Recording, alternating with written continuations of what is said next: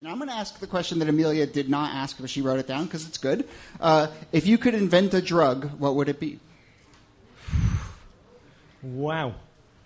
Um, if I could invent any drug, Yeah. um, it would be one that would bring Hitler back to life. so I could kill him.